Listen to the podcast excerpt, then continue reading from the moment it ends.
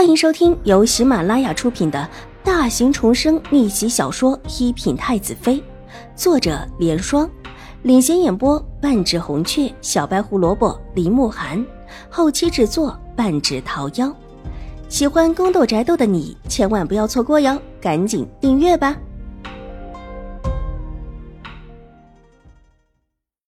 第六百五十八集。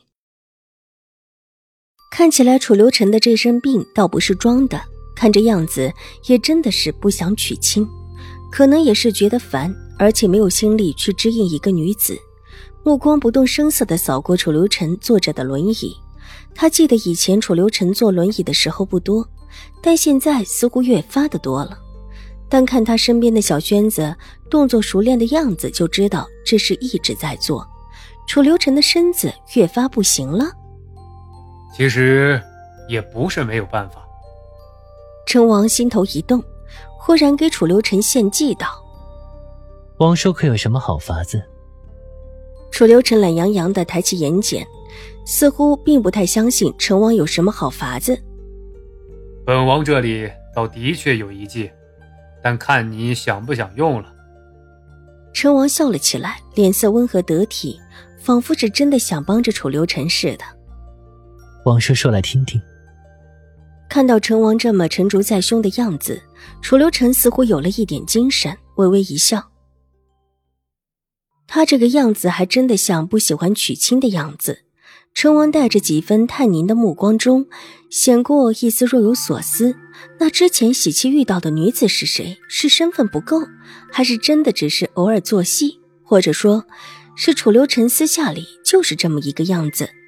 往日里都只是表面，如果真的是这样，楚留臣可不像是表面上那么的无害了。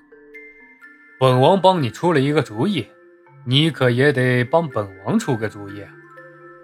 陈王心头思绪万千，脸上却是不显。好，本王一定尽力。楚留臣幽深的眸子看着陈王，手中的棋子似乎很是随意的一放，微微一笑。陈王的目光跟着他的手势落到棋局上，立时大惊，蓦地站了起来。方才还不显得棋局，因为这一子胜负立分。你不如暂定一位岁数较小的小姐，她的年纪小，你就不能马上成亲，母后那里也可以有个交代。看着棋局已是无力回天，成王无奈地重新坐下，一边把自己的棋子挑过来，一边道。他这个想法还是之前戒严大师替他想的，这时候灵光一闪，直接把这个主意安到了楚留臣的头上。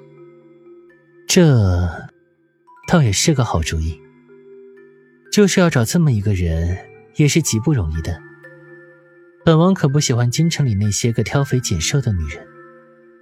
楚留臣也顺手捡着自己的棋子。听得陈王这么一讲，手中的一颗棋子在桌面上敲了敲，眸色阴鸷道：“对于楚留臣的这个反应，陈王当然知道。之前太后娘娘有意替他选妃的时候，听说当时到场的那些世家小姐，一个个含情脉脉地看着其他皇子。这时候，连京城里所有的世家小姐都怨恨上了。如果不是京城的世家小姐，母后……”恐怕不会同意。陈王含笑提醒他：“太后娘娘那么宠爱楚留臣，如果替他挑选一位王妃，这身份必然低不了，而且还必然是那种大世家出身的小姐。